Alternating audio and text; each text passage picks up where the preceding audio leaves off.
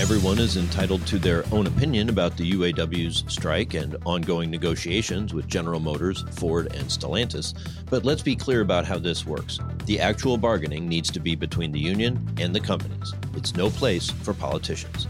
President Joe Biden announced plans to get his administration directly involved in the talks until UAW President Shawn Fain shot down that idea.